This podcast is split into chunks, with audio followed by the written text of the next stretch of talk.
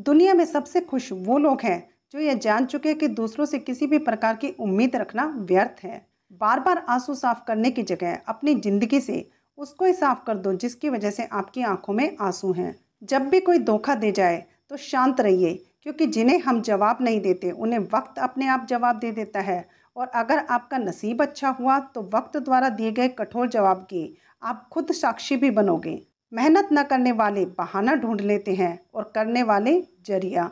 ज़िंदगी में हमेशा सीधा चलने की मत सोचो, क्योंकि ज़माना हार्ड वर्क करने का नहीं, बल्कि स्मार्ट वर्क करने का है।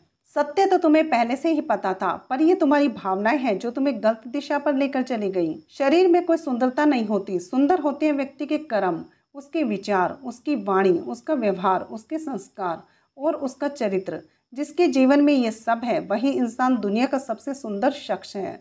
दिखावा और झूठ बोलकर व्यवहार बनाने से अच्छा है। सच बोलकर दुश्मन बना लीजिए। आपके साथ कभी विश्वासघात नहीं होगा। इस संसार में हर किसी को अपने ज्ञान का घमंड है, परंतु किसी को भी अपने घमंड का ज्ञान नहीं है।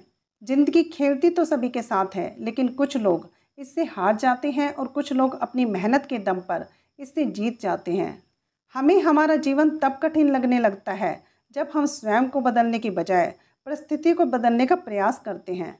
हमें कभी उस व्यक्ति पर भरोसा नहीं करना चाहिए जो वक्त के साथ स्वभाव बदल लेता है।